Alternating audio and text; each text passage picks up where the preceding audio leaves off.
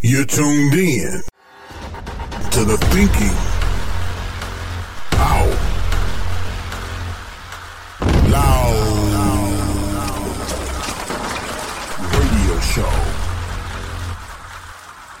Giving voice to issues that matter to you. Featuring author, speaker, and minister. Michael Nimmons.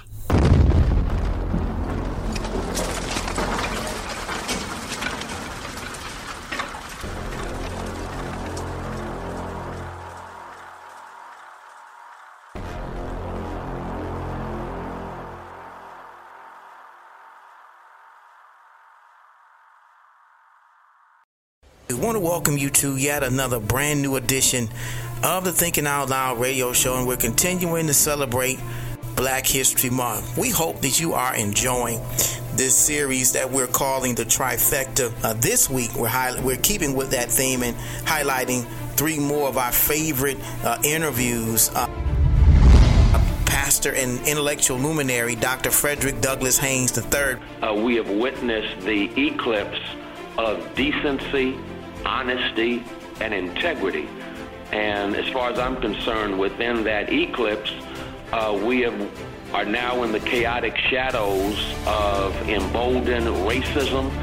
Award-winning author and speaker, Brina Clark. World. I think that we have uh, a very specific um, experience of racial oppression and also um, uh, gender based uh, oppression, so that I think we have a unique specific voice and we can talk about issues that affect all women. Uh, comedian and radio host, Get Up Mornings with Erica Campbell, our good friend, comedian Griff. And I got baptized April 13th, 2003. And I said, Lord, I will do whatever you, I won't do comedy no more if you don't want me to. But he then said, actually, I was naked in the middle of my living room on the ground saying, Lord, I'll, whatever you want me to do. And the first thing he said was, I want you to put some clothes on. It's time, time, time, for the Thinking Out Loud radio show, thought, thought, thought, thought of the week. And my traveling over there was designed to help to find out how. One of the first things that the independent African nations did was to form an organization called the Organization of African Unity.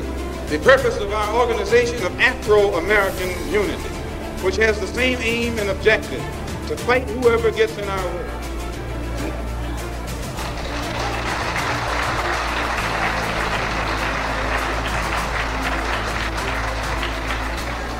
Bring about the complete independence of people of African descent here in the Western Hemisphere and first here in the United States and bring about the freedom of these people by any means necessary.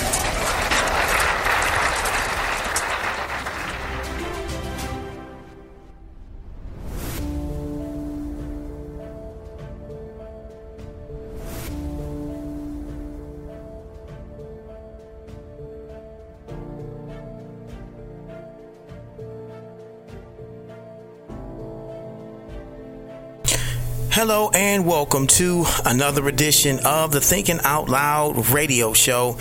And I'm your host, author, motivational speaker, and minister, Michael Nimmons. You're tuned in to the show that's giving voice to issues that matter to you. I want to welcome you to yet another brand new edition of the Thinking Out Loud radio show. And we're continuing to celebrate Black History Month. We hope that you are enjoying this series that we're calling the Trifecta where we are highlighting our favorite interviews that we've done over the five years that we've been doing this show. And uh, this show is going to be no different. We're continuing with that uh, in this week's edition of the Thinking Out Loud radio show. But before we get into any of that, want to share a few thoughts we've had uh, over some of the events that have taken place over this past week. I'm sure many of you have uh, watched the Super Bowl, uh, and uh, we watched it on last Sunday. Of course, it was a great game. Uh, very, um, you know, very exciting. We might not have um, one might not have gotten the outcome that we were all looking for. I was, of course, you know, rooting for the Cincinnati Bengals, uh, but uh, the LA Rams ended up winning uh, the Super Bowl on last week.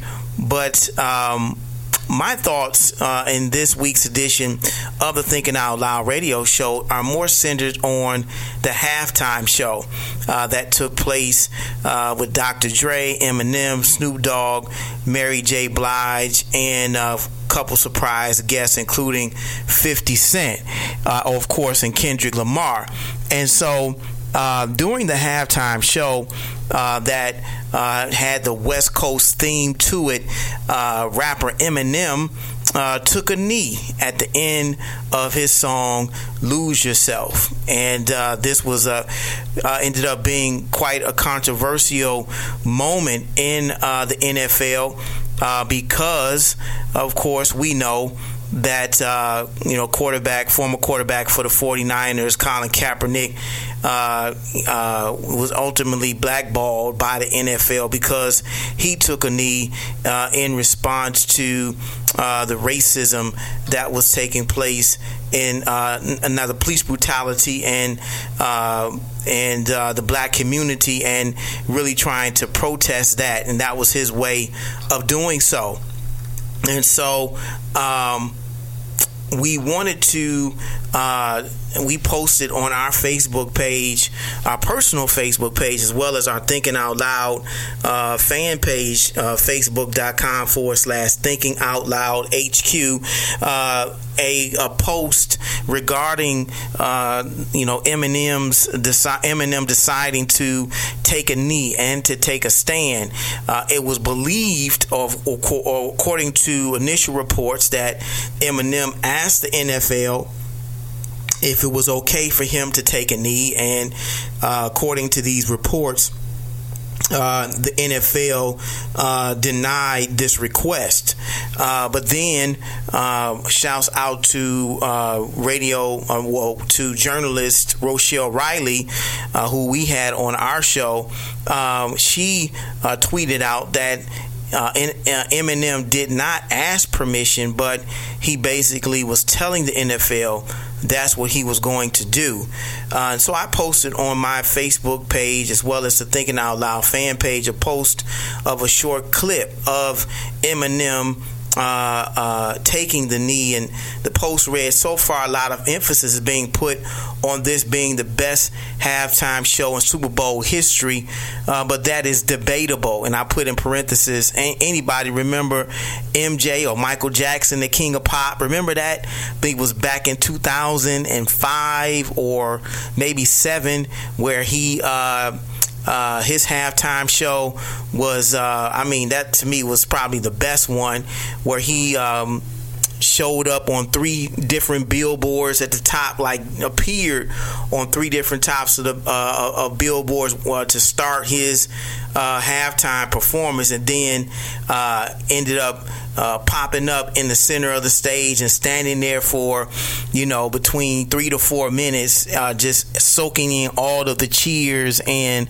the applause from the fans around the stadium. Uh, had to be a hundred thousand people there uh, in attendance, but.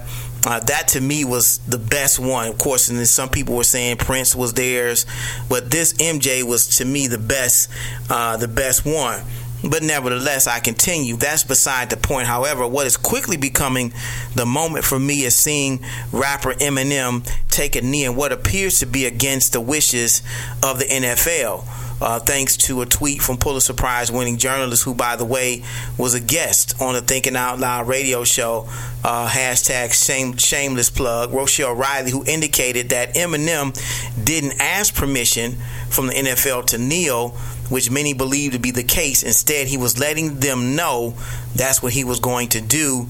And this is what we need more of courage in the face of adversity. Thank you, Eminem, for taking a stand by taking a knee. Hashtag justice, hashtag take a knee, hashtag NFL, hashtag Black History, hashtag Black Lives Matter. And uh, I was really, you know, impressed with his stand and uh, and so there were several people uh, who commented. Want to shout them out uh, in uh, this week's edition of the Thinking Out Loud radio show. Shouts out to Jessica Jefferson, uh, to uh, Timothy Brown, my good friend, and to Lauren Teals, who her and I kind of had a, a, a pretty. Um, in-depth conversation going back and forth there uh, uh, regarding this, and I'm not going to get into uh, all of it, but. Um, she was basically saying, not sure how taking a knee does anything for anybody when no one fights against flesh and blood. It's hard to fight politically and claim spirituality. Uh, but my comment, my comment, first comment to uh, Lauren was simply uh, point well taken. But even though we're spiritual beings, we still live in a physical world, and we must continue speaking truth to power and stand up against the wrongs we see in this society. And there uh, we might not see immediate benefit from this stance, but neither did any in the civil rights movement see an immediate benefit standing up against the injustices during that time as well. But they continued on to fight, and that is uh, why we're here uh, today. So I just wanted to shout those individuals out. Uh, but again, uh, it was, uh, you know, a very interesting halftime show, and uh, and then again, much uh, discussion was had regarding uh, rapper Eminem's stance uh, and to taking a knee, and I thought that was um, very noteworthy and worthy of our uh, you know, acknowledgement in this week's edition of the Thinking Out Loud radio show. We encourage uh, posts like this. We encourage discussion like this on social media. So if you see our posts, whether it be on our personal uh, uh page, Michael Nimmons, or our Thinking Out Loud Facebook fan page, we encourage you uh, to respond because you never know. We might actually talk about it and discuss it on the air. So feel free to do so wherever you see our posts, whether it be on Instagram, uh, Twitter, or Facebook. Feel free to do so because we we love social engagement. Uh, we love connecting with uh, you know you as well as our listeners uh, of the Thinking Out Loud radio show. So feel free uh, to continue doing so. We also want to say a word about uh, the sentence that uh, was just levied against um, former police officer Kim uh, Potter. Uh, in the fatal shooting of Daunte Wright in Minnesota, Minneapolis, Minnesota. Uh, you know, again, this I think was um, a miscarriage of justice. Uh, this police officer only got uh, two years. Uh, and uh, you, you've seen, I'm sure, the post, you've seen the news. Uh, we want to weigh in on that and just say uh, how we believe this was definitely um, a miscarriage of justice. Uh, you know, the, the judge just really, really, I think, um, did our black the black community a tremendous disservice in um, in giving this woman a very light sentence. In fact, she even said this in her remarks leading up to handing down this sentence, and I thought it was just um, you know ridiculous. It was incredulous against our community, and uh, you know there is much uh, that is being said about it, uh, you know, and um, it, it, again speaks to uh, the need for uh, criminal justice reform. Uh, these this this police officer Kim Potter, if you recall, she was the one who uh, shot Daunte Wright, uh, what she claims to be accidentally, thinking that it was her uh, taser. Instead, it was her service revolver, and um, as a result, this young man lost his life very tragically, uh, and uh, and it didn't have to be that way.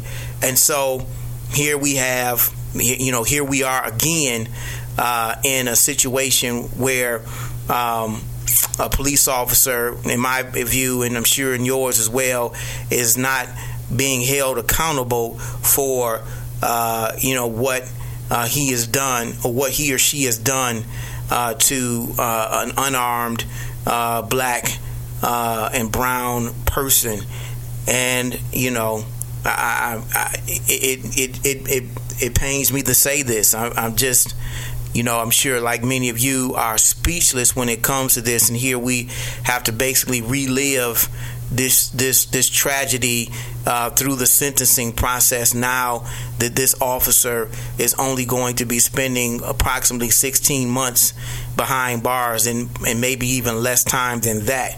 And you could even see there was a picture posted of her uh, mugshot, and she was smiling in the picture, um, and uh, it just it really just again uh, rubs us all the wrong way.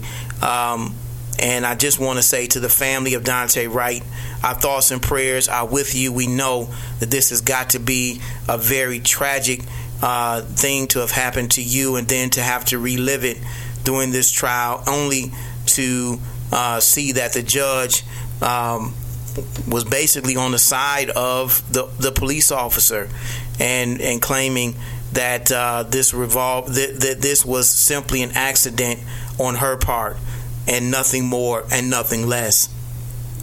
So I, I just wanted to weigh in on that and again share my thoughts as well as our condolences for the family of Daunte Wright and the families of those who lost their lives very tragically uh, because of this this growing uh, crisis of police brutality in our black community.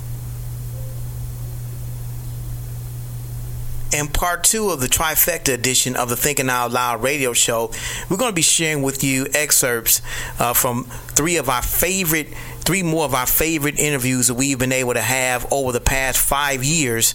We've been doing the Thinking Out Loud radio show. In the first segment, we're going to be sharing with you uh, excerpt from an interview we had with my good friend, uh, pastor and intellectual luminary, Dr. Frederick Douglass Haynes III, pastor of Friendship West Baptist Church in Dallas, Texas. And in the second segment, we're going to be sharing with you an excerpt from an interview we had with award winning author and speaker, Brina Clark. And finally, rounding out the three excerpts from guests that we've had over the five years we've been doing the show. We're going to be sharing with you an excerpt from uh, comedian and radio host Get Up Mornings with Erica Campbell, our good friend comedian Griff. And so, guys, this is going to be another great show that we have in store for you. And we're going to be sharing with you these excerpts in just a few minutes.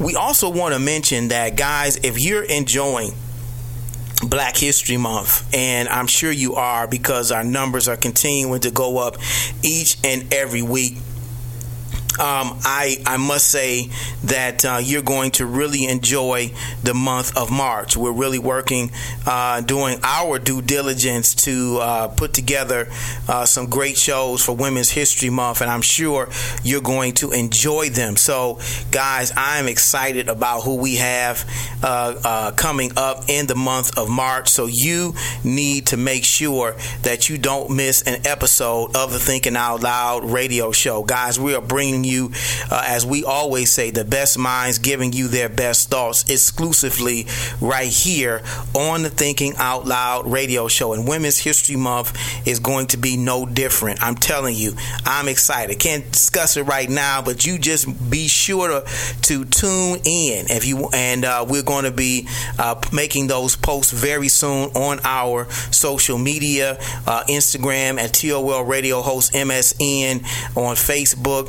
Think Thinking Out Loud HQ, Facebook.com forward slash Thinking Out Loud HQ on Twitter, TOL Radio host MSN, uh, the TOL Radio Show on Twitter and on Instagram as well. So be sure uh, that you're following us on social media so that you can uh, you don't miss uh, a minute, you don't miss a post, you don't miss anything that we have going on right here on the Thinking Out Loud Radio Show to our interview on uh, this week with these three uh, brilliant, genius uh, intellectuals that we were blessed to be able to interview over the course of our five years in doing this podcast, we have another dynamic uh, excerpt uh, for our thought of the week from uh, you know, an icon in the civil rights movement, uh, and that is none other than El Hajj Malik El Shabazz,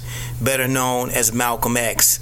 In this excerpt, he's talking about his split from uh, Elijah Muhammad and the black Muslims and talking about his path forward uh, to uh, in his continued fight for equality and justice for African Americans in this country and around the world um, I want to share this thought with you uh, from this icon uh, because I think, again, as we celebrate Black history, it's always uh, important to remember those who have sacrificed their lives for us. We're standing on the shoulders of some great men and women that um, we would not be here had it not been for their sacrifice, had it not been for their commitment, their dedication, their passion to the movement. And shouts out to to uh, to him, his entire family, and the legacy of El Hajj Malik El Shabazz, better known as Malcolm X.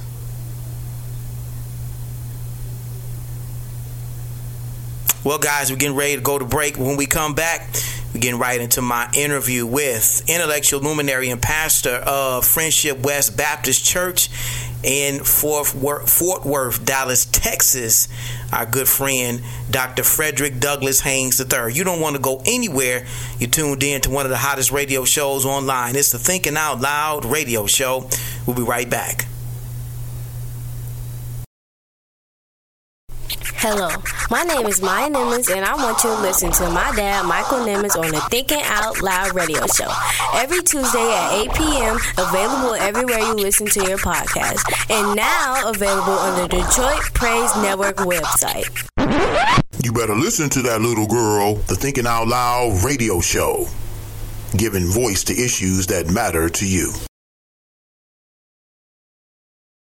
Black to the bone, to the core to the root. I am to America a very strange fruit, born from a tree nearly wilted from its tribes, into a world content with racial labeling and criminal profiles. I search for truths that have been withheld from books produced to tell history. And it's a mystery how they missed me or people like me when our backs were broken from building this country and our hands were calloused from sowing seeds upon which men and women would bleed and still not be freed for another 300 years. I believe some mothers still cry those slaves' tears.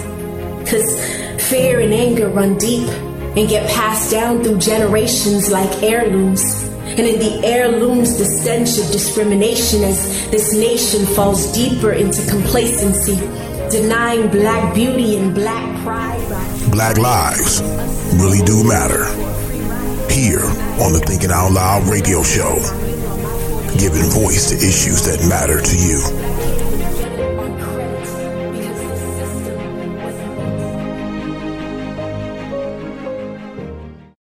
Refined, rebranded, reinvented, reinvigorated, revived. The new MichaelNimmons.com website is finally here. And believe me, it's worth the wait.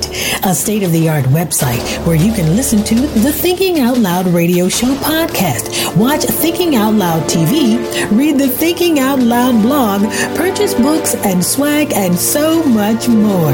Subscribe today and get a free gift on us. Stop by the new MichaelNimmons.com. It is sure to be a thought provoking experience.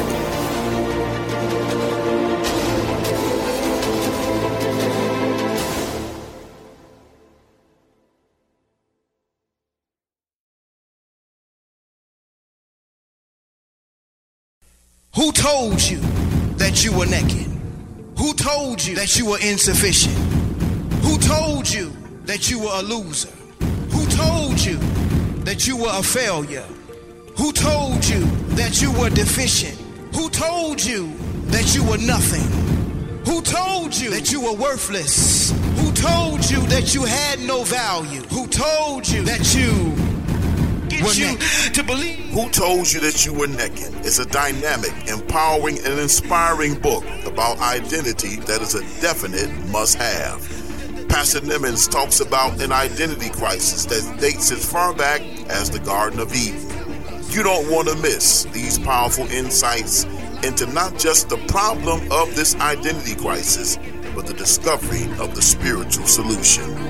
Get your copy now, available on Amazon for just $14.95 or by visiting michaelnimmons.com. Like a victim when you are already victorious.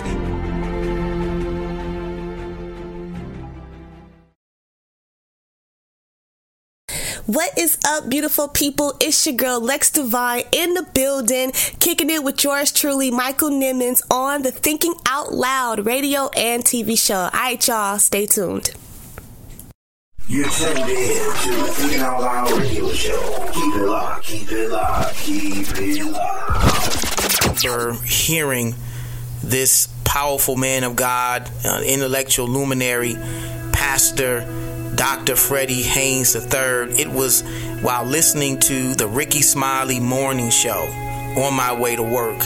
And I had the radio on, and on the Rickey Smiley morning show, he has he always has a morning inspiration, and uh, each morning it was from Dr. Freddie Haynes, and uh, I was listening and I was saying to myself, "Wow, who is this pastor? Who is this uh, this individual uh, that is speaking truth to power uh, on this radio show?" And it really caused me to investigate to find out who this was. I hadn't heard of, and ever since then, had to at least been, uh, you know, uh, ten years ago uh, or more, where I first uh, became acquainted with uh, this intellectual uh, luminary, Pastor and Dr. Freddie Haynes III.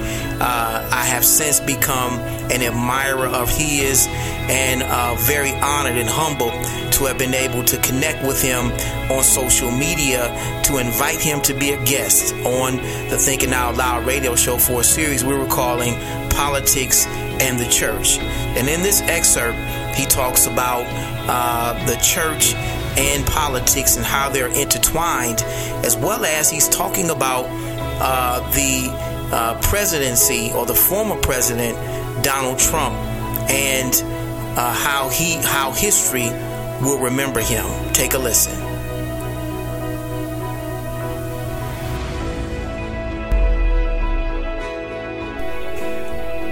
All right, family, we are back on a very special edition of the Thinking Out Loud radio show. And we have, as I said before the break, a very powerful man of God on the line with us on tonight.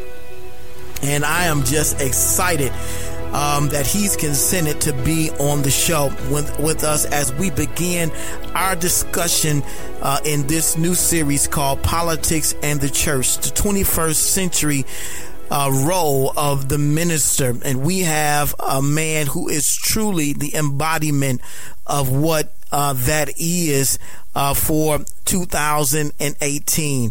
I am excited uh, that uh, Dr. Frederick Douglass Haynes III, pastor of uh, Friendship West Baptist Church is on the line with us on tonight. And I just want to give him a quick introduction. I'm sure many of you already know who he is, but to all of our Blog Talk Radio and WDPR 102.4 listeners, I just want to give him a proper introduction before we bring him on the line. Frederick Douglass Haynes III is a prophetic pastor, passionate leader, social activist, and eloquent orator and educator engaged in preaching the gospel of Jesus Christ, fighting against racial injustice, committed to economic justice and empowerment in underserved communities, and touching and transforming the lives of the disenfranchised. For 35 years, Dr. Haynes has served as a visionary and innovative senior pastor of Friendship West Baptist Church in Dallas, Texas. Under his servant leadership, the ministry and membership have grown from less than 100 members in 1983 to over 12,000. I want you to give a warm Thinking Out Loud radio show welcome to new friend of the show and pastor of Friendship West Baptist Church in Dallas, Texas, Dr. Freddie Haynes. Welcome to the Thinking Out Loud radio show, Dr. Haynes.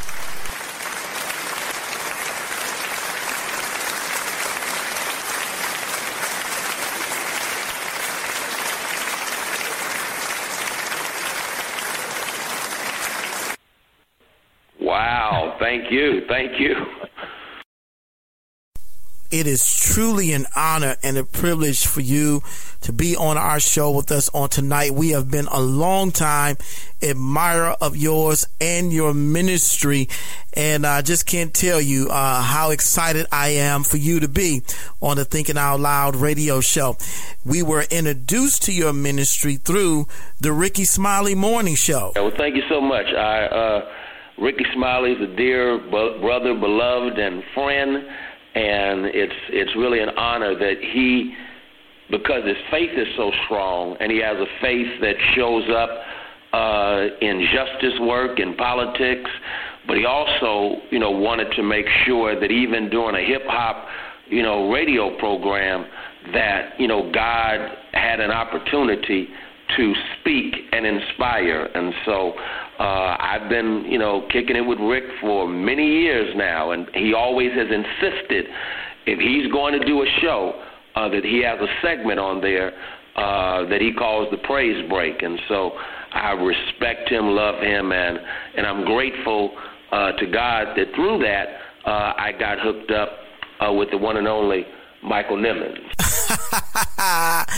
I really and truly consider that a compliment. Thank you so much Dr. Freddie Haynes. Uh, again, we're excited to have you on the show with us on tonight. And for those that are listening, Dr. Haynes is not just a spiritual leader, but he is also a social leader as well. And um, a great first guest in this new series that we're calling Politics and the Church on the Thinking Out Loud radio show. And so, with that in mind, uh, let's start here. I want to know from you, Dr. Haynes. Um, we started this uh, new series, Politics in the Church, um, in large part because of the current administration and what uh, he is doing in this country and the direction that our country is headed. So I want to know from you. I want you to put into words and terms uh, and characterize uh, the political climate of these United States? Well, I would put it like uh, Cornel West. He brilliantly says that uh, we have witnessed the eclipse of decency, honesty, and integrity. And as far as I'm concerned, within that eclipse, uh, we have are now in the chaotic shadows of emboldened racism. Uh, there is a uh, a, a viciousness uh, that where people feel really it's okay uh, to be racist. Uh, unfortunately, in both what Cal- uh, not California, but in Florida and in Georgia, uh, we witnessed those who won statewide offices uh, basically have that Trumplican mindset where again racism is okay. And so racism is emboldened. Uh, tonight, uh, we all know that Mississippi uh, will elect, you know, their next senator. And of course, one of the candidates has been very Trump-like in her racist commentary. So, so we're we're we're in these shadows of emboldened racism, not to mention predatory patriarchy. Uh, so that you know, toxic masculinity uh, infects and affects women. And unfortunately, uh, he's made it okay, seemingly. And that is why, you know, he was able to get away with nominating uh, a sexual predator who now sits on the Supreme Court. Uh, but he himself uh, is the sexual predator in chief. Uh, not only that, but you have this unvarnished greed uh, that the greedy get rewarded while the needy get exploited. and that is the kind of climate uh, we find ourselves in. I guess the last one would be for me this ugly xenophobia. I mean, who would think that the strongest military on the planet would be used, uh, troops sent to the border in the name of you know protecting our borders, uh, but basically to tear gas children and women, and you know use as a political weapon, you know those who are trying to get away from terror and horror and a nightmare of poverty and violence, and they run into you know a nightmare of po- uh, a nightmare of violence. So uh, that's the ugly political climate we find ourselves in. Uh, it's it's it's an environment that anyone with a conscience, I would hope, would be concerned about, and it really speaks to you know the last sermon that Dr. King was writing uh, that was found in his uh, suit jacket uh, pocket, and that is he was saying why America may go to hell, uh, and right now America is doing some hellish stuff in this political climate, and it's the kind of hellish stuff that will cause Jesus to say, I was hungry. Uh, and you cut aid to dependent children. I was thirsty, and you poisoned the water in Flint, Michigan, and in other places. I was a stranger, and you built a wall and we're going to say, okay, Lord, when did we do this? And he's going to say, in as much as you did it to the least of these, you've also done it to me. So that for me is a long answer to your short question, but it reflects the ugliness and the seriousness of the sick political climate we find ourselves in. Wow. Wow. I could not have said it better myself. I am, again, so honored to have Dr. Freddie Haynes uh, on the show with us on tonight, pastor of Friendship West Baptist Church in Dallas, Texas. Uh, we're on tonight talking about this critical subject of politics and the church, and he just um, really laid it out for us the political climate that is uh, going on in these United States. Um, you know, I wanted to know from you, Dr. Haynes, the black church um, historically um, has been uh, the epicenter for um, uh, the civil rights movement back in the 1960s. Black leaders like Dr. King used this platform of the black church to move the mission and objectives of the civil rights movement further. Um, I want to know from you does the black church today have this same ministry assignment? Oh, without question. If if we're going to be true to our uh, legacy, uh, inheritance, I mean, the black church, according to the uh, brilliant author and historian and scholar L.H. Whelchel, uh, he said the black church was born as a protest movement. Uh, that's the reason the black church came to be. And if we're going to be honest to uh, Scripture, I mean, the church itself uh, came out protesting. It was a movement of prophetic witness uh, to, you know, the insurrection of the resurrection of Jesus Christ. And so, for me, uh, if the black church is to be true to its legacy uh, and inheritance, it must be on the front lines in the fight for social justice. And when you fight for justice, inevitably uh, you're going to uh, deal with you know politics, and it calls for us to be the light of the world uh, in these darkening shadows of political chaos we find ourselves in uh, even right now. So without a doubt uh, if we are to be true to. And, and recently I was in a conversation with colleagues, and we just basically have, just, have come to uh, discover and decide uh, there's a difference between the black church and churches that are black. Uh, there are churches with black people who really ain't about the black church life. And the black church life uh, picks up the mantle of Martin Luther King Jr., Ida B. Wells, Fannie Lou Hamer, uh, uh, Jarena Lee, uh, not to mention Richard Allen and Absalom Jones, and all of those who use their faith in public and prophetic witness to make this world a better place, even if it meant, you know, shining their light in the darkness of the political arena. So, you know, you can't read the Bible without an understanding that, you know, we're supposed to be engaged uh, in making the world a better place, and sometimes that will pit us against Caesar. Sometimes we will have to take a stand against Herod and Pilate.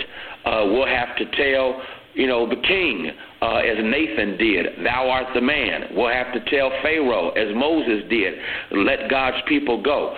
So there's no way that you're going to call yourself a person of faith, a Christian, uh, who is not engaged and involved uh, in impacting the world even if it means prophetically speaking truth to power uh, and dealing with those who are politics, uh, politicians in high places.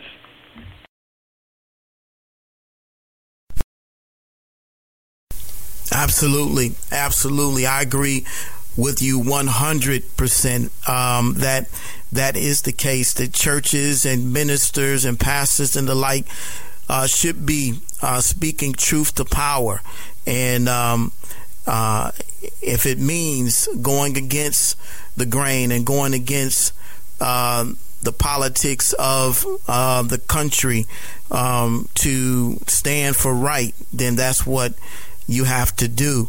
Uh, just again, so ex- excited and thrilled to have uh, Pastor Doc, uh, Pastor and Doctor Freddie Haynes with us on the show with us on tonight. I know you are enjoying our interview, uh, and if you are, go to our website right now as you're listening to this interview, www.michaelnimmons.com. Leave us a comment.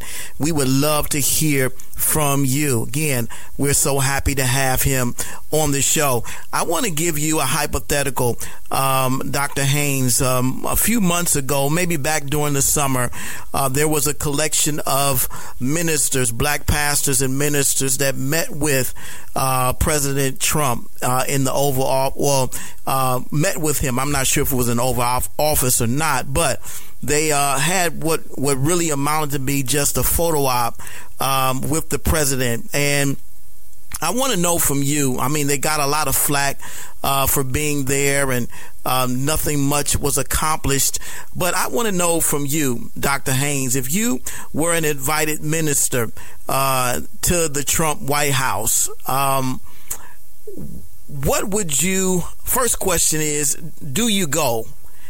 And and number two, if you do decide to go, what should your agenda be when you're seated at the table with President Donald Trump? So let me just uh, hasten to say I I don't know uh, many of the uh, pastors who were seated at the table uh, personally. I know one or two and I have had, you know, full disclosure conversations with them, and so what I'm about to say, uh, they would already know. And the first question is, would I accept an invitation? And the answer is no. Uh, Donald Trump is an amoral liar. Uh, he, being amoral uh, and being a liar, which is a very dangerous combination, you can never trust him and he's also egomaniacal. And because he is egomaniacal and a narcissist, you know that, you know, to meet with him, you basically are there for his benefit. Uh, you are there, as you so well stated, for a photo op. And if I'm going to take a selfie or pictures, he's not someone I want to take a picture with. Uh, if I'm gonna do a photo op, it's gonna be with someone I'd be proud to be on the picture with, and I would not ever be proud to be in a photo op with him. Uh, most importantly, and this is what I share with my colleagues who went, uh, I did write an open letter, and I had many sign on to it uh, to them. And one of the things that I stated was because they were talking about how important it was to be seated at the table. Well, there's some tables you don't want to sit at and that's a table as long as he is the host i will never eat from that table Uh, I don't want to.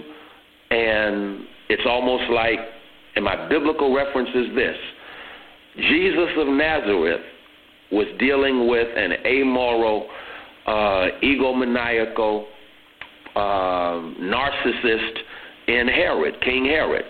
And the Bible says that when Jesus stood before Herod, he did not even speak to him. He's brought to him in this trial, and we all know the story, but he's the one person in all of Scripture that Jesus totally ignored. And you ignore someone who is amoral, uh, who politically, you know, has an agenda that has nothing to do with, you know, the advancement of God's work and God's will. And again, and, I, and, I, and I'll put it to you like this to show you what a big lie and facade that was, you know, they're talking about what? Prison reform. Ha, ha, ha. But you have as your attorney general Jefferson Beauregard Sessions, who, of course, has been released, fired, uh, but not fired because of what he was doing, but fired because he did not conform to what you know 46 minus one thought he should do as it relates to this whole investigation that's going on. But in the meantime, when you look at what Sessions was doing to the criminal justice system, rolling back all of the reforms that had been done under President Obama, especially as it relates to policing. And yet you're sitting at the table discussing police reform with someone whose attorney general is already engaging in policies or, or, or, or pushing policies that roll back consent decrees, that roll back all of the advances that had been made in the prior administration. I mean, it's a joke. It's a lie. And so the meeting was a lie. And so if he invites me to a meeting to discuss prison reform, I'm saying no, no, you know, no, because I know you're joking. I know it's a photo op. I know you're not serious. I know you're amoral. You ain't got no problem lying and then telling a lie about the lie that you told, saying that you did not lie. And that kind of liar cannot be entrusted with truth. And so, with that being the case, you know, my first, the answer to your first question is no, I would not go. Uh, I would send a letter and the letter I would send would basically outline an agenda for what he could do that represents real policing reform. And the first thing I would say is get it to your attorney general because your attorney general is the one who's in charge of all of that. So, you know, for me, you if if you hear that I'm in a meeting with Donald Trump, know that somebody's impersonating me or that I have been uh, a victim of the invasion of the body snatchers, and someone has taken over my body, and it ain't me because that is not something that I would ever do. Woo, man. I uh, I agree with you, Doc. I agree with you. Um, that would definitely be an easy invitation to turn down um, in that regard. But uh, again, I know you are enjoying our interview with uh, Pastor Dr. Freddie Haynes of uh, Friendship West Baptist Church in Dallas, Texas. We're talking politics and the church, and he is just laying uh, so much wisdom and insight uh, on this political climate and what we as ministers, what we as pastors, and what we as a black church should be doing, speaking truth to power. So happy to have him on the Thinking Out Loud radio show. And so, Dr. Haynes, there was a gentleman there uh, at that particular meeting who made a statement that I really uh, took pause with and uh, really, uh, really didn't really understand where he was coming from. He made a statement. I'm sure you uh, recall this. He said Donald Trump may be the most pro-black president in our nation's history, especially given the fact that he does. How? What do you think of this statement? That Donald Trump may be the most pro-black president in our nation's history especially given the fact that he doesn't have any blacks currently working on his White House staff. Right, and especially given the fact that uh, this same person who's supposed to be, you know, the most pro-black president has done so much anti-black uh, stuff, uh, from attacking many of our outstanding black activists, public servants. Uh, I think you know, you when when you talk about someone being pro-black, uh, I seriously doubt if they would, you know, say that you know athletes who are taking a knee and taking a stand against racial injustice ought to be fired. Uh, and we know they're black. Uh, there's nothing pro-black about that. That's anti-black. Uh, you're talking about the same person who, again, I'm looking at his policies. His policies have hurt our community. His policies have, you know, done nothing but reflect the racism that helped him ride into office. I mean, he rode into office. His political career began because he questioned, you know, the what the authenticity and credibility and legitimacy of the nation's first black president. You know, he's the one who became the first, the face of the birther movement, and that was inherently racist. There's nothing pro-black about that. And then he gets into office, and again he continues uh, we all know what happened in Charlottesville, and he said there are good people on both sides, you know, fine people on both sides, a direct quote, uh, meaning fine people who were, you know, engaging in racist vitriol. Uh, I, I, again, I cannot say that this person is pro-black. Uh, and I could just call the roll, man, of what he has done to insult black people. Uh, it's almost as if he has declared war on black people. And so I would say, instead of being the most pro black president we've had, uh, he's the first one in quite some time uh, to blatantly declare war on black people and the black community. And so I hope we understand what T.I. meant when he said a war has been declared on us and we didn't even know it. We better wake up and know it because this man has declared war on us. And in every war, the first casualty is truth.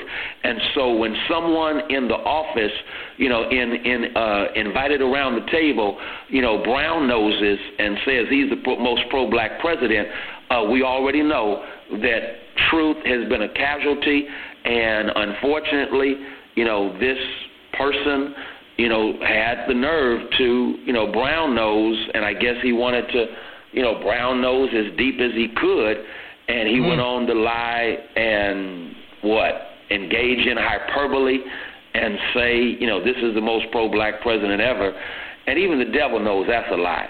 Uh, the devil won't even uh, buy into that lie.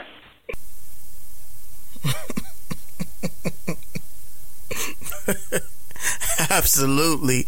Absolutely. I was just taken aback when I heard uh, that statement made about Donald Trump and uh, and and you know there was absolutely no truth to that statement whatsoever and I don't believe any of the pastors seated around there uh, took that statement seriously either, but no one had the courage to. Uh, no one had the courage to check him uh, when that was said. I, I just I couldn't believe it. It was silence heard everywhere, including that table.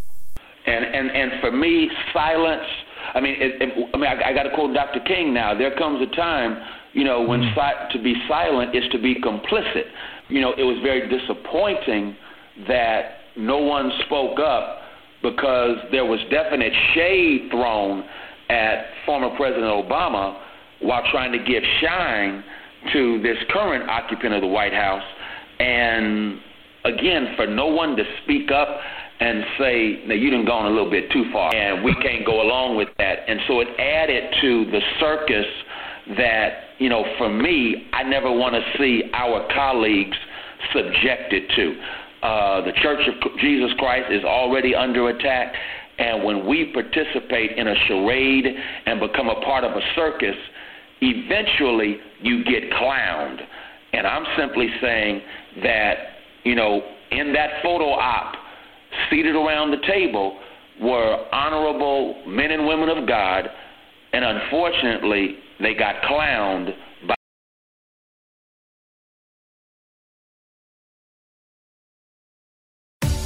You're listening to the Thinking Out Loud radio show with Pastor Michael Nimmons. Don't you dare touch that dial.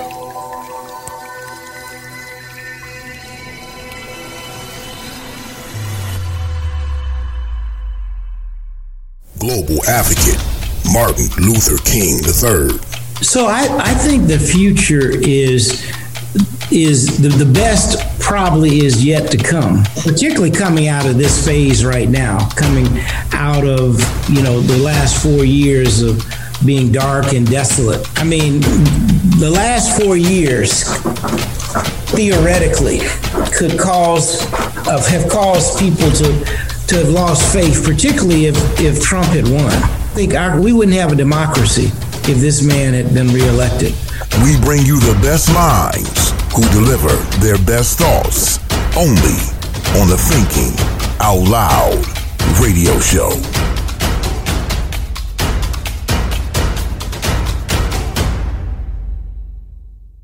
Congratulations to Pastor Michael Nimmons for over 20,000 streams and downloads.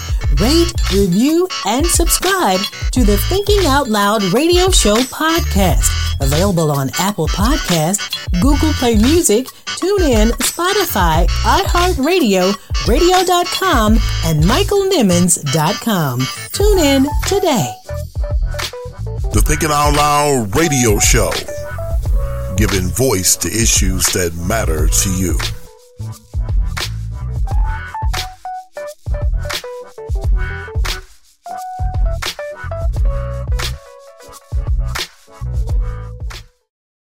Don't, don't, don't, don't, don't touch that dial. It's the Thinking Out Loud radio show. We'll be right back.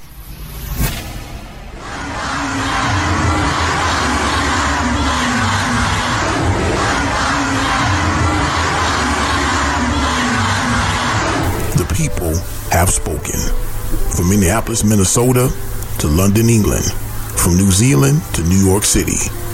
Black Lives Matter and I Can't Breathe are the sentiment of people around the world. Dr. King was right. Injustice anywhere is a threat to justice everywhere. We must do everything we can to continue to march, protest, and rally for justice. Let us march on until victory is won. An important message from the Thinking Out Loud radio show.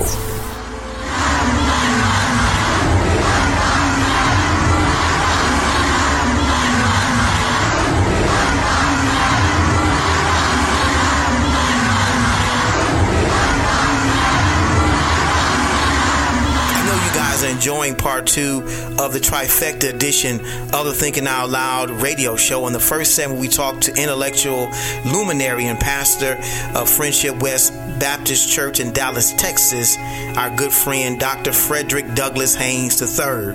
And in this segment, we're, we're going to be talking to author and speaker and activist.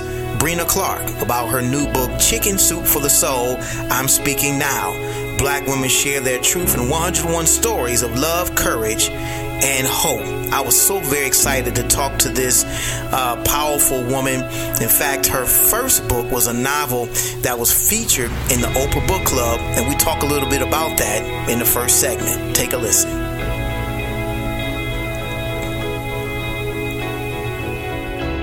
Right, guys, we are back on an amazing edition of the Thinking Out Loud radio and TV show, and we have an amazing guest with us. Uh, and I'm just so excited to have her on the show, and I can't wait to get into this interview with her about her new book. And before we do, though, I want to give her a proper introduction.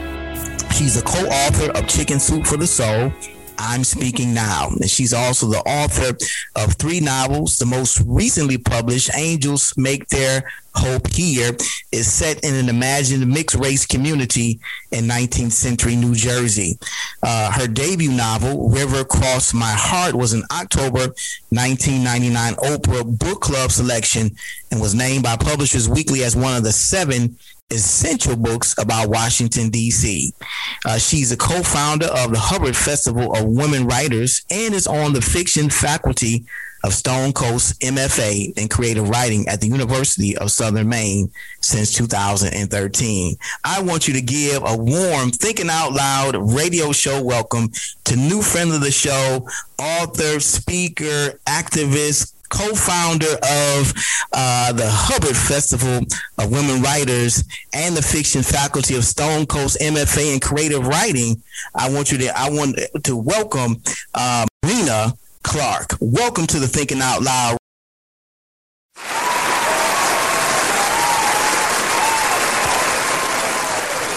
Radio show. Thanks for having me, Michael. I'm happy to be here. Oh, we're so very, very happy to have you here. As I said before, it is a pleasure to meet you, uh, Miss Clarke. Thank you so much for being with us here on the Thinking Out Loud radio and TV show. Nice to be here. Nice to be here. Absolutely. So I want to start here. Um, tell us about your journey as an author. Well, um, as you can see, I've been writing for a while, so it's been a long journey. Mm. But I came to writing uh, later in my career. I started out doing other things. I uh, went to uh, Howard University. I'm a Howard University alum. My uh, degree there was in fine arts, so I have a BFA, and I tried to um, have a career in theater that in the early years, uh, and I I did perform and write for theater in my earlier uh, part of my career. I left that to work uh, to do administrative work at Time Inc. And I worked on the administrative staff for uh, the magazine group at Time Inc. I retired from there. Um, and after the success of River Cross My Heart, I actually wrote it while I was working at Time. Mm. And it took me a long time. I had a lot of support. Uh, my book was published and then it was chosen for the Oprah show. So that was a great bit of luck. I see. And yes. That, that was great. And I was able then to uh, take an early retirement and uh, start over with another career. So that was very good for me. Wow. And tell us, tell us what it was like, you know, being your book being selected uh, as a part of the Oprah Book Club. I mean, that had to be a tremendous honor. Well, it was, and it was a great boost. Her show was at that time enormously successful, mm. and she was choosing, I think she was choosing one book every month at that point in the show's history. So it was very important. And my book had gotten a nice response even before the Oprah selection. So we were very pleased, and um, the publisher was very pleased with the response. And then when it was chosen by Oprah, that just sort of put it in a whole other category. And it was very exciting. I was able to meet her, and I was on the show and so it was great you know, it was a really a, a, great experience. Awesome, awesome! Wow, that's just tremendous. Um, you you you got to meet her. Um, that that that had to be a really um, wonderful experience. And and so, uh, River crossed my heart. That was your first that was your first book? Yes. Yes. That was my debut novel. And as I say, it was very, you know, I was very excited about it being chosen. And the point is, I mean, it was great meeting um, Oprah, of course. Right. But what she actually did for those of us whose books she chose was even more important because bookstores have a certain length of time that they will keep any novel, any new novel on their shelves. Mm-hmm. They can't keep them on forever and ever and ever. So they have a short uh, shelf life in a regular bookstore, which means that your readers have to get to your book quickly, right. snap them up in right. order for them to be successful. So the thing with the Oprah uh, book selection is that because of her selection and the great popularity, it extended that shelf life for the book. It kept it around longer. Most bookstores had a had an Oprah uh, book club table, so your book would be there. It was a great boost. It was a very great boost to the book. I'm sure it was. And what's even more phenomenal for me is that was your first novel. Yes, because yes. many writers, I'm telling you, I've written a couple books myself, and um, for your first book out the gate to be um, that successful has really got to have a great feeling behind that as well. Yes, yes, it really did. It really did. It was a great, uh, a great boost uh, to my self esteem, and um, and also it gave me the energy and also the time uh, to devote to the next project and the next one after that. So it was great. Awesome. I know you guys are enjoying my interview with author, speaker, founder, activist Brianna Clark. She is Breena Clarke. I'm sorry, Breena Clarke. She is on with us on the Thinking Out Loud radio and TV show. So, so very happy and honored to have her with us on the show with us today, talking to us about uh, her recent book, Chicken Soup for the Soul. I'm speaking now. Um, your your as we said, your recent book again is called Chicken Soup for the Soul. I'm speaking now. I want to I want to ask you how important is the black woman's voice, uh, not just in Black America, but in this country, and dare I say, even in this world. Oh, absolutely. In this world, I think that we have uh, a very specific um, experience of racial oppression and also um, uh, gender based uh, oppression, so that I think we have a unique specific voice and we can talk about issues that affect all women as well as um, speaking about issues that affect all black people. So um, the concept of intersectionality comes into play here because we represent uh, several uh, communities that have been oppressed, and so that we have a particular uh, voice and that we speak uh, uh, with. And that's one of the reasons why we titled our our uh, book "I'm Speaking Now." But you know, it has a much longer title, Michael, and I'm just want to give you that much longer title because I think it's important. Oh yes, absolutely. it is called "I'm Speaking Now." Black women share their truth in 101 stories of love, courage, and hope. And so it's a very big, kind of unwieldy title on one end, but you can see that it includes many very important stories. Mm. Um, and they're all, it's 101 stories. They're all first person narratives. So each woman is talking specifically about her life in these stories. And I'm very happy to be involved with this project.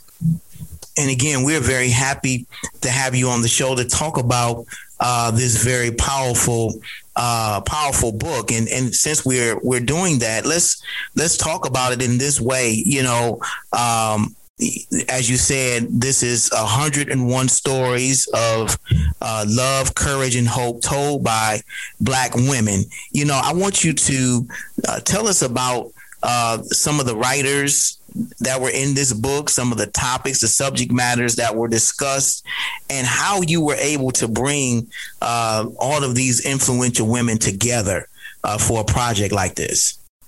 Well, the project was conceived uh, well back in the fall. And we put out a call asking women who wanted to tell, who wanted to write a first person narrative.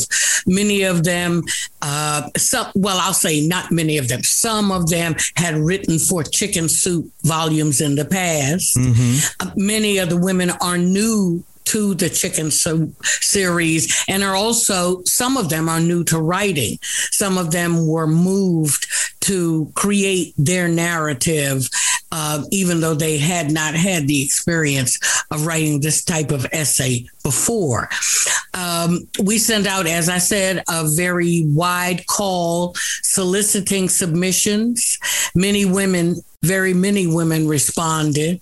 We read all of their essays and we chose 101 to represent this book. So we had to winnow it down from a much larger pool. I'll also mention that the book has includes 12 poems as well because we got poetry submissions uh, a number of women sent the poems in, and we didn't want to just um, not publish the poems. We also didn't want to give up a spot, one of the 101 spots for the essays, because the response had been so good.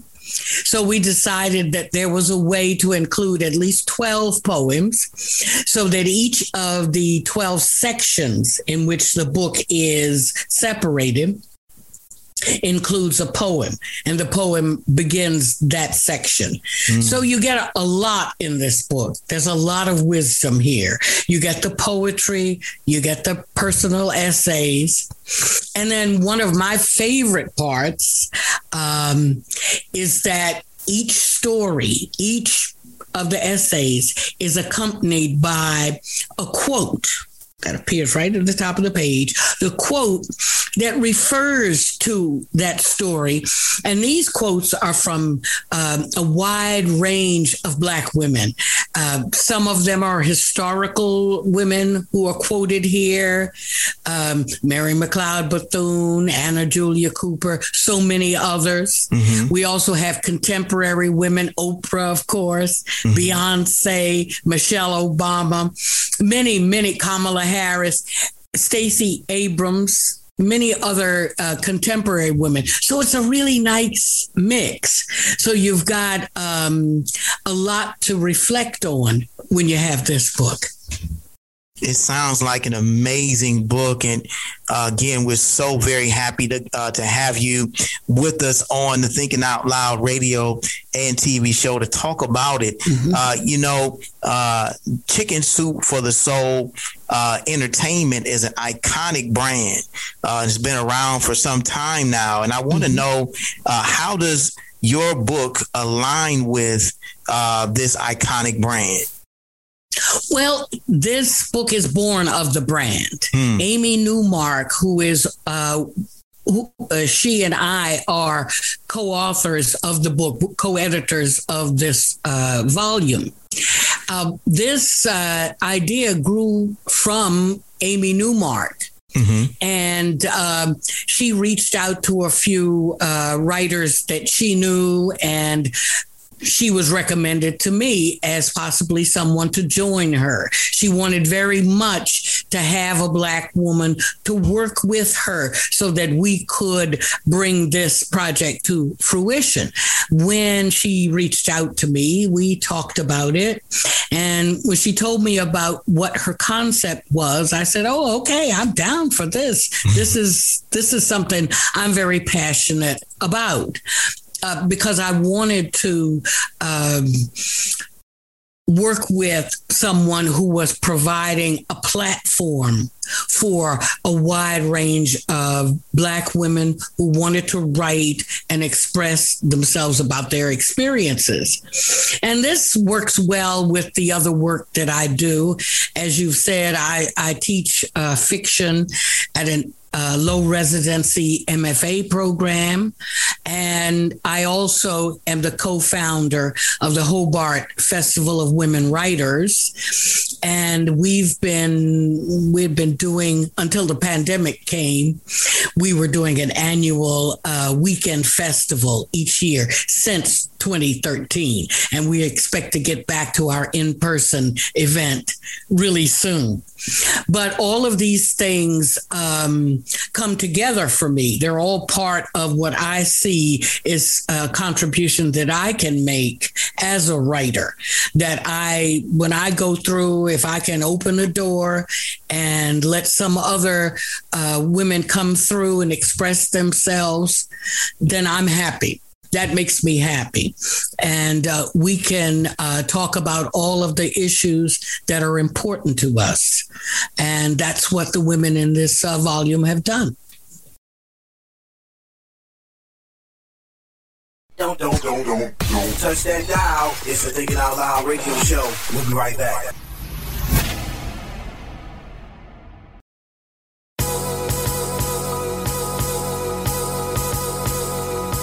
This is Michael Eric Dyson, and when I'm in Detroit, I listen to the Thinking Out Loud radio show, dropping that knowledge, giving that inspiration, giving us that enlightenment. Nobody does it like Brother Michael does it.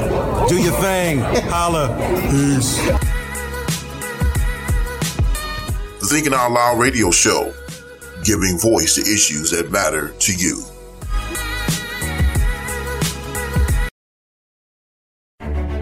Vision should be the next book you purchase. Written by radio host and minister Michael Nimmons. Vision is an insightful, thought provoking book that is also a helpful tool in getting you to see your life through God's eyes. Vision. Endorsed by best selling authors Dr. Eddie Connor and Kim Brooks and mega pastor Bishop Charles H. Ellis III. Vision is a life changing book that you need in your personal library. Get your copy today. Available everywhere books are sold online or at michaelnimmons.com. Get your copy today. Vision, vision. Stay tuned for more motivation, more inspiration, and more empowerment on the Thinking Out Loud radio show. Keep it locked.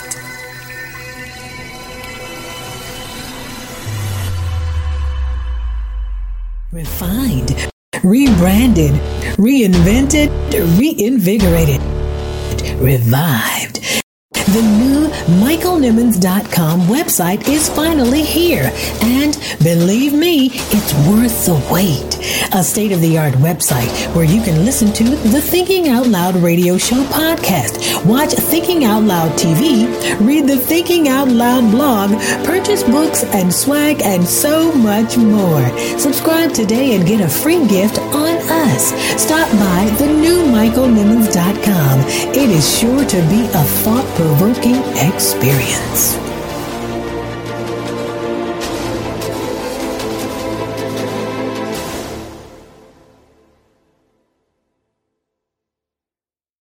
Don't, don't, don't, don't, don't touch that dial. It's the Thinking Out Loud radio show. We'll be right back.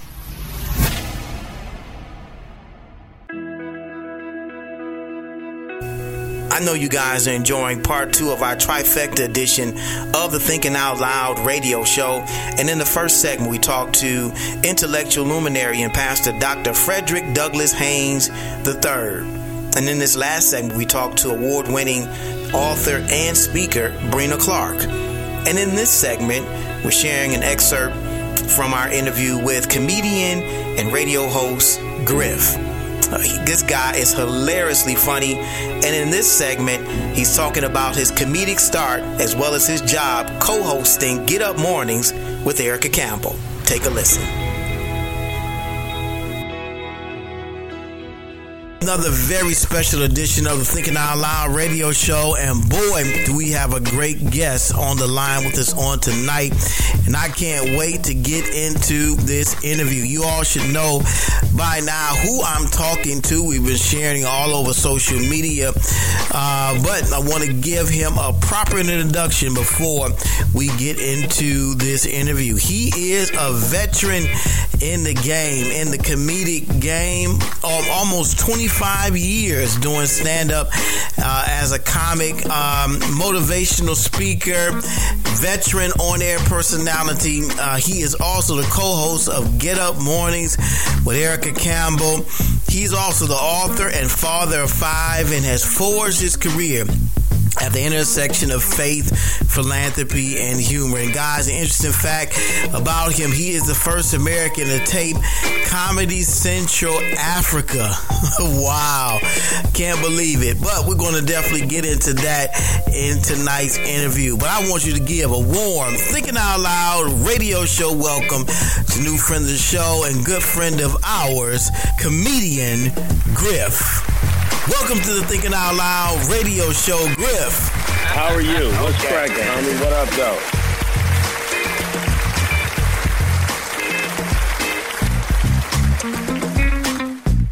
Man, I'm just so happy to have you with us on the Thinking Out Loud radio show with us on tonight. To have such a heavyweight like yourself, 25 years in stand up, veteran radio personality. Let's start here, man. You know, you guys are doing big things on the radio.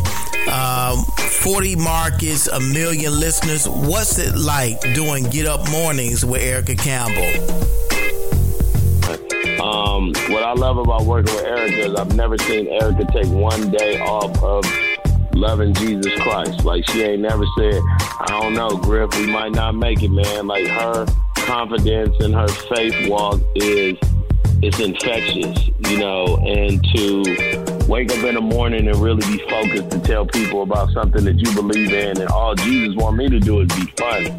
And I told him, let me tell y'all something, everybody that's listening, I got baptized and I got baptized April 13th, 2003. And I said, Lord, I will do whatever you, I won't do comedy no more if you don't want me to.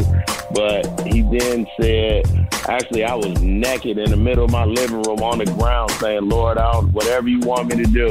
And the first thing he said was, I want you to put some clothes on.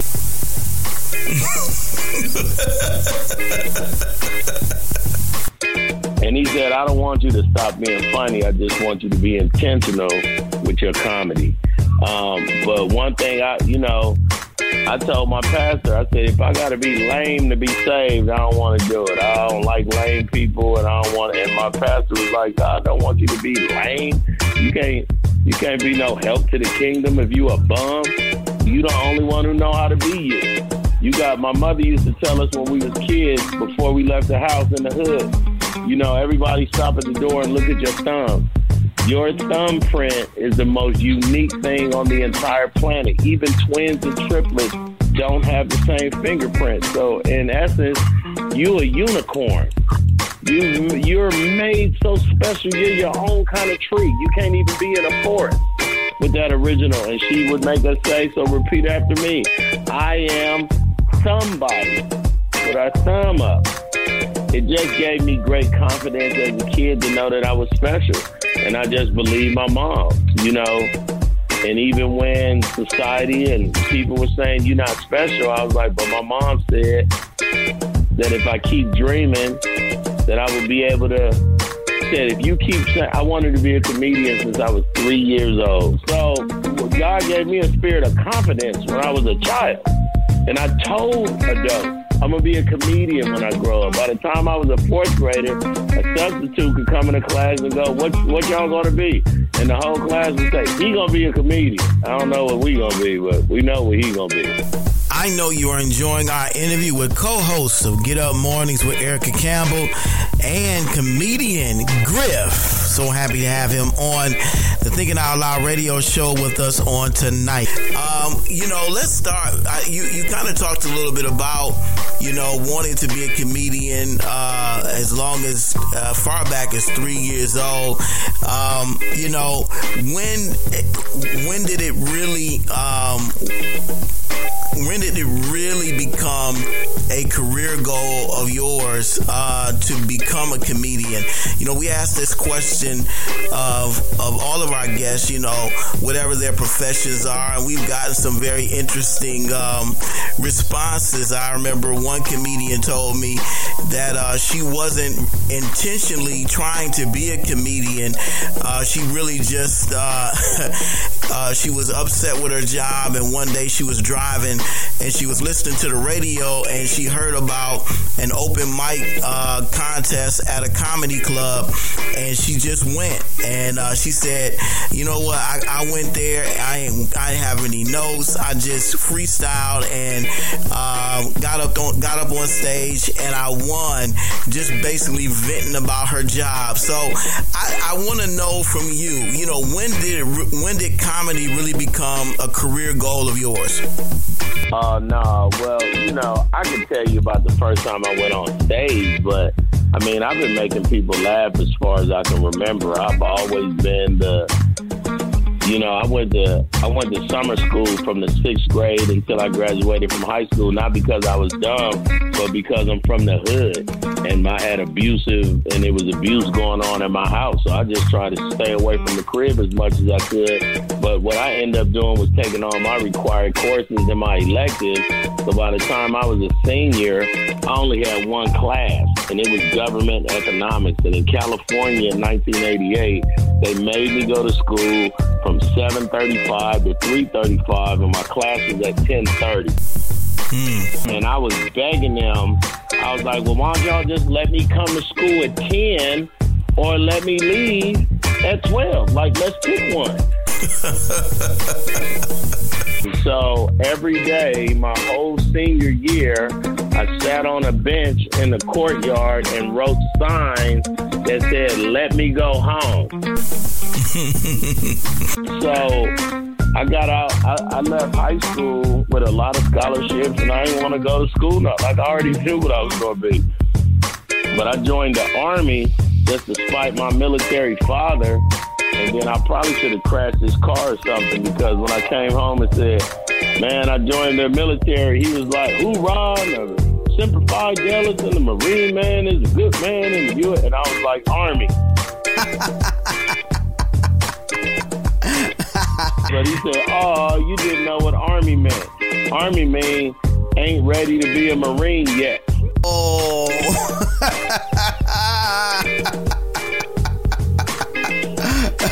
when you're 17, though, you think you're so smart.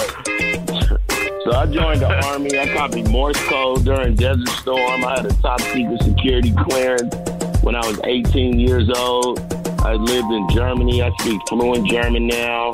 And when I left Germany and came to DC where Fort Meade and NSA was, um, I started comedy on April 14th, 1995. This girl, we worked, we actually worked at this strip club that didn't have a liquor license and Snapple had just came out. So these Snapple trucks would come, and we only had Snapple iced tea and Snapple punch or something like that. It was two Snapples, and they had just came out. And me and her worked in this front room where I checked your ID, you gave the money, and then you went in the door behind us, and that's where the strippers was. But it was in Laurel, Maryland. The strippers was I don't know. They look like a bunch of moms. they wasn't they wasn't black strippers, so they probably look crazy. I ain't really get into them like that. I, you know, but we would sit in that booth, and I would go, "What you gonna be when you grow?" up?" She would say, "Man, I'm gonna be an interior designer," and I was like, "I'm gonna be a comedian," and we gonna be laughing at this stupid booth we working at.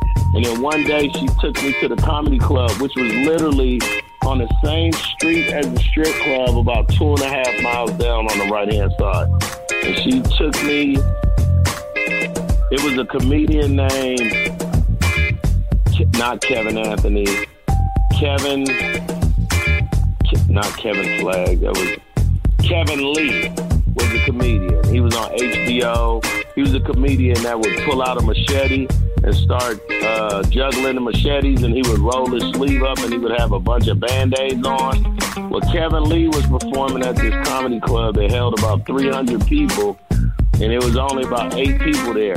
And Kevin Lee is a prop comedian, so if you can imagine um, Carrot Top, Carrot Top has a chest behind him, and he just pulls different stuff out of the chest. Well, that's what Kevin Lee was doing back in '95.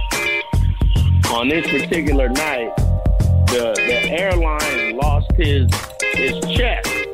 So on stage in front of eight people, this very, very empty club, he kept saying, you know, normally I have my chest and I could go get whatever. So after the fourth time of him saying, you know, if I had my chest, I would say, I know. You would finish it, and then he he he wanted to join me. So he now, remember, don't forget, it's eight people. That's including me and my homegirl, the waitresses, the bartender, Kevin, and probably four people got free tickets. So we start joning back and forth, and the eight people was laughing at me. And I started comedy the next day.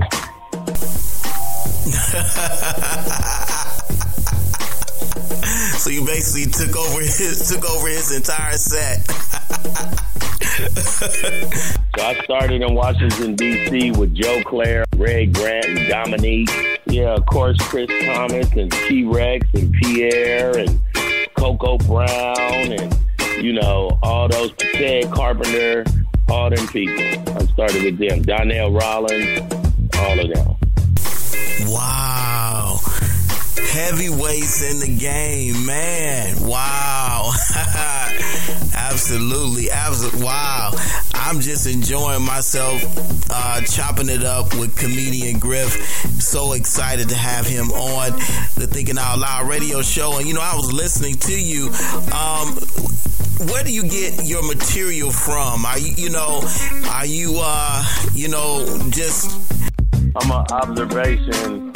I'm an observation comedian, so it's what I see. I write a lot, and I kind of mix my observations with some funny stuff. But Milton Berle, if you know who Milton Berle is, absolutely on CNN uh, with Larry King, he said there's comics and there's comedians, and comics are people that say funny things, and comedians are people that make things funny.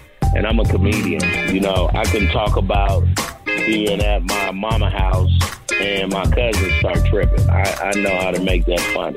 But I was brought up in a funny home. Like, my mother is still the funniest person I know. And when I go home, my sisters and brothers clown the mess out of me. Like, I got some funny sisters, man. They do not let, they don't cut me no slack. Well, we're so glad to have comedian Griff on the show with us on tonight, man. Love chopping it up with him. Down to earth, humble guy. Again, so happy to have him on the Thinking Out Loud radio show. You know, who are some of your um, comedic role models? You know, uh, individuals that inspired you to, you know, do what you do now. Say George Burns and and Bob Hope. You know, they both lived to be hundred years old. They both were still doing comedy in '97, um, and the influence that they had and how long they did it. They they really are the essence of it's a it's a marathon and not a quick race. So I'm I'm, I'm privy to those comedians. You know, I watched Saturday Night Live growing up, and I understood that every scene and every set we saw was a premise of a joke, and a joke that was just stretched out more and more every Saturday. So I learned very, I learned very quickly at a young age that comedy is visual. So, and because I speak in pictures and everything that I say, people have to see. And when you can get a whole bunch of strangers in on a common denominator of what's going on in the room and no longer becomes comedy. It's almost uh, like a sociology thing going on because we both are understanding the norms of each other. So it's a little comedy is a little deep for me.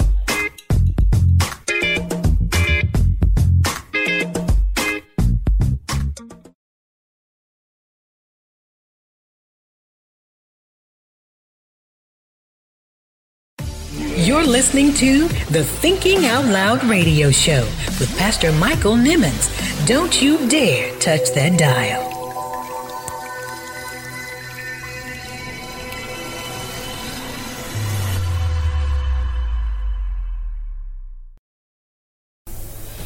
Author and professor, Dr. Peniel Joseph. You don't have to be Team Malcolm or Team Martin. I think you should be both. You know, so I think the black community needs both. I think that King is much more revolutionary and radical than the public perceives him to be. And I think Malcolm is, is a much more um, brilliant and, and, and um, courageous individual who can be radically pragmatic and revolutionarily pragmatic to save black lives while trying to defeat white supremacy than people give him credit for. So um, that's why I try to show Malcolm is absolutely this prosecuting attorney, but he's also a Black America's statesman too. He's going to the Middle East. He's going to Africa. Um, he's schooling the young Cassius Clay before he's Muhammad Ali on what Africa means, you know, what his identity means. So I think I put them together because I thought there was much more convergence than divergence. And I think when you frame them the other way, you hurt um, understanding of the movement. We bring you the best minds who deliver their best thoughts only on the Thinking Out Loud radio show.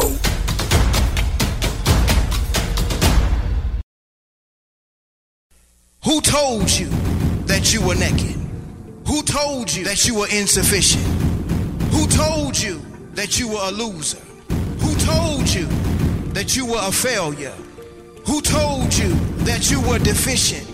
Who told you that you were nothing? Who told you that you were worthless? Who told you that you had no value? Who told you that you get you to believe? Who Told You That You Were Naked is a dynamic, empowering, and inspiring book about identity that is a definite must have. Pastor Nimmons talks about an identity crisis that dates as far back as the Garden of Eden. You don't want to miss these powerful insights into not just the problem of this identity crisis, but the discovery of the spiritual solution. Get your copy now, available on Amazon for just $14.95 or by visiting michaelnimmons.com. Like a victim when you are already victorious.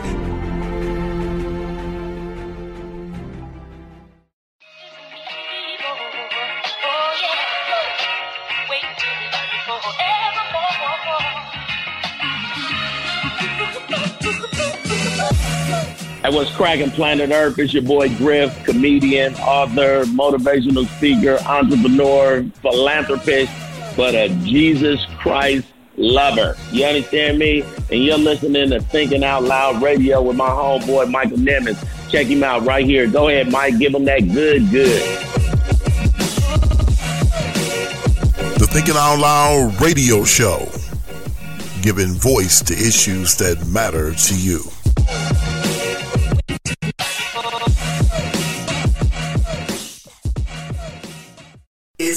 Time, time, time, for the Thinking Out Loud radio show. Feature an excerpt from a powerful address given from one of Black history's iconic leaders, El Hajj Malik El Shabazz, better known as Malcolm X.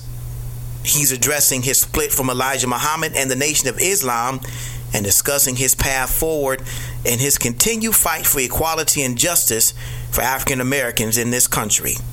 We honor Malcolm's brilliance as well as his courage to speak truth to power, continuing to let his voice be heard by any means necessary.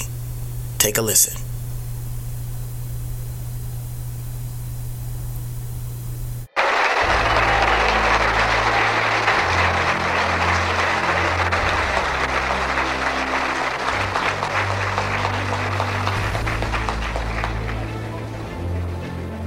Assalamu alaikum. Mr. Moderator, our distinguished guests, brothers and sisters, our friends and, and our enemies.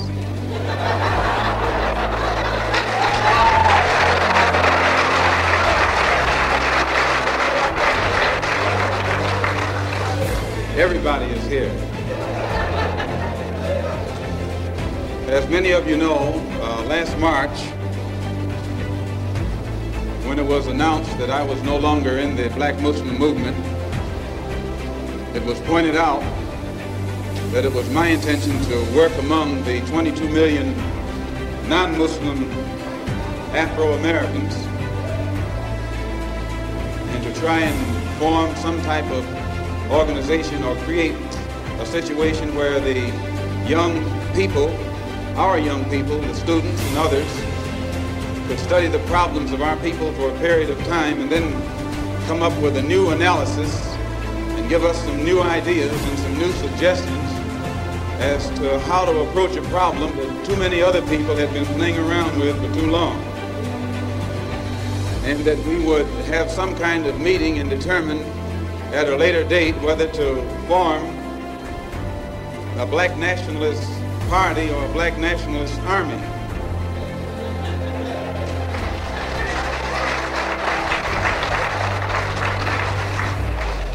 There have been many of our people across the country from all walks of life who have taken it upon themselves to try and pool their ideas and to come up with some kind of solution to the problem that confronts all of our people. And tonight we are here to try and get an understanding of what it is they've come up with. Also, recently, when I was blessed to make a trip or pilgrimage, a religious pilgrimage to the holy city of Mecca, where I met many people from all over the world, plus spent many weeks in Africa trying to broaden my own scope and get an open, more of an open mind to look at the problem as it actually is. One of the things that I realized, and I realized this even before going over there, was that the our African brothers have gained their independence faster than you and I here in America have. They've also gained uh, recognition and respect as human beings much faster than you and I. Just 10 years ago on the African continent, our people were colonized. They were suffering all forms of colonization, oppression, exploitation, degradation, humiliation, discrimination, and every other kind of Asian. And in uh, a short time, they have gained more independence, more recognition, more respect as human beings than you and I have. And you and I live in a country which is supposed to be the citadel of education, freedom, justice, democracy, and all of those other pretty sounding words. So it was our intention to try and find out what was our African brothers doing to get results so that you and I could study what they had done and perhaps gain from that study or benefit from their experiences. And my traveling over there was designed to help to find out how. One of the first things that the independent African nations did was to form an organization called the Organization of African Unity. The purpose of our organization of Afro-American Unity, which has the same aim and objective, to fight whoever gets in our way.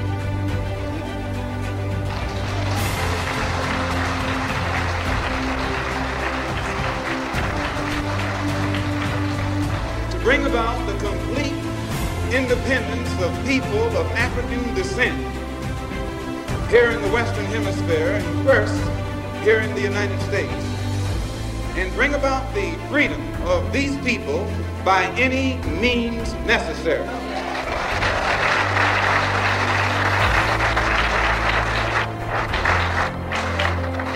That's our motto.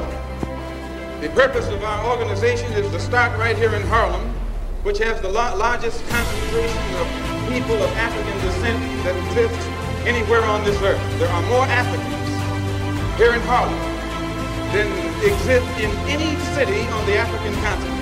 Because that's what you and I are, Africans.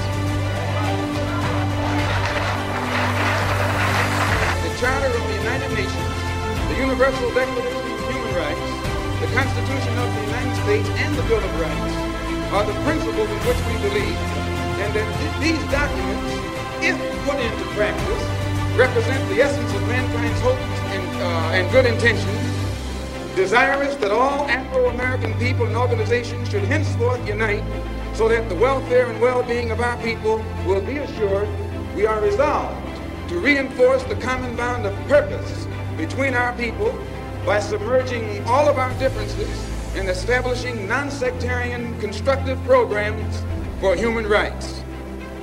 We hereby present this charter. Number one, the establishment.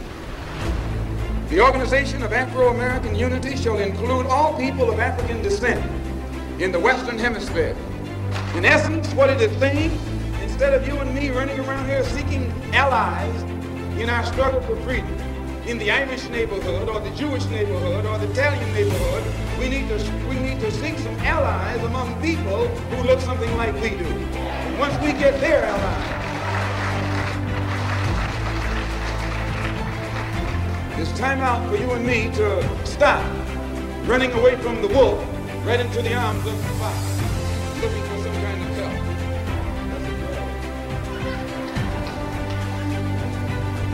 Number two, self-defense.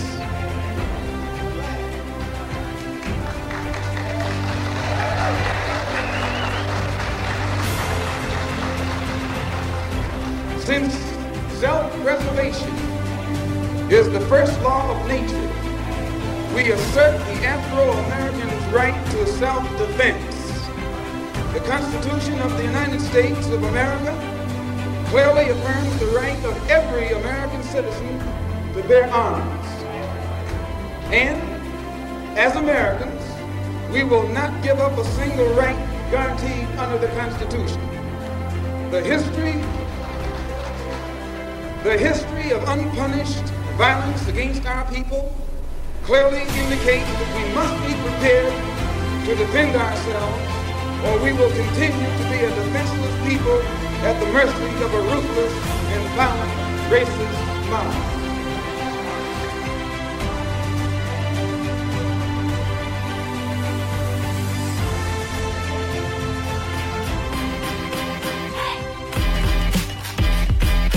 Enjoyed this week's thought coming from Black History's iconic leader, El Haj Malik El Shabazz, better known as Malcolm X. We admire his leadership, his brilliance, his courage to speak truth to power, continuing to let his voice be heard by any means necessary. Shouts out to all of our guests on part two of the trifecta edition of this week's Thinking Out Loud radio show. Our good friend, intellectual luminary, and pastor Dr. Frederick Douglass Haynes III, award winning author and speaker Breena Clarke, and comedian and radio host Griff. We thank them so much for being on the show with us, and uh, we thank God for their for their examples that they're setting for each and every one of us in the black community. And thank you for tuning in to this week's edition of the Thinking Out Loud radio show. We greatly, greatly appreciate it. Remember to rate, review, and subscribe to the show.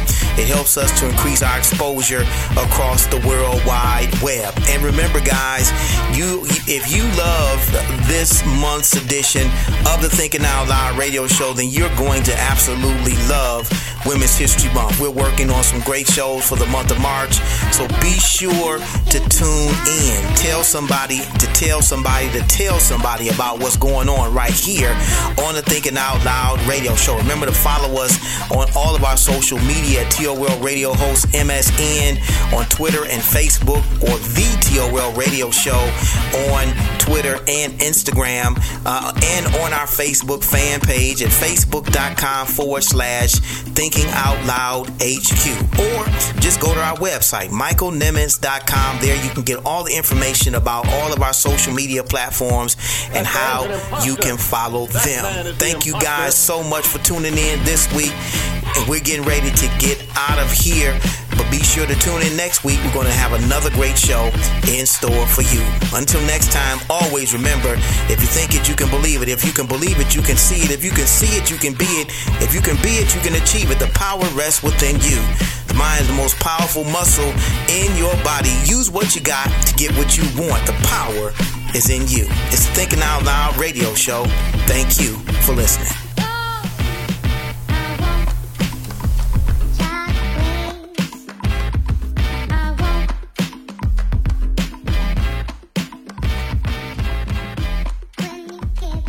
Thank you for tuning in to the Thinking Out Loud radio show. If you like the show, be sure to subscribe to the podcast. To get more info about the show and the ministry, visit michaelnimmons.com. Want to book radio host Michael Nimmons for your next special event? Send an email to contact at michaelnimmons.com. Tune in every Tuesday at 8 p.m. for the Thinking Out Loud radio show, giving voice to issues that matter to you.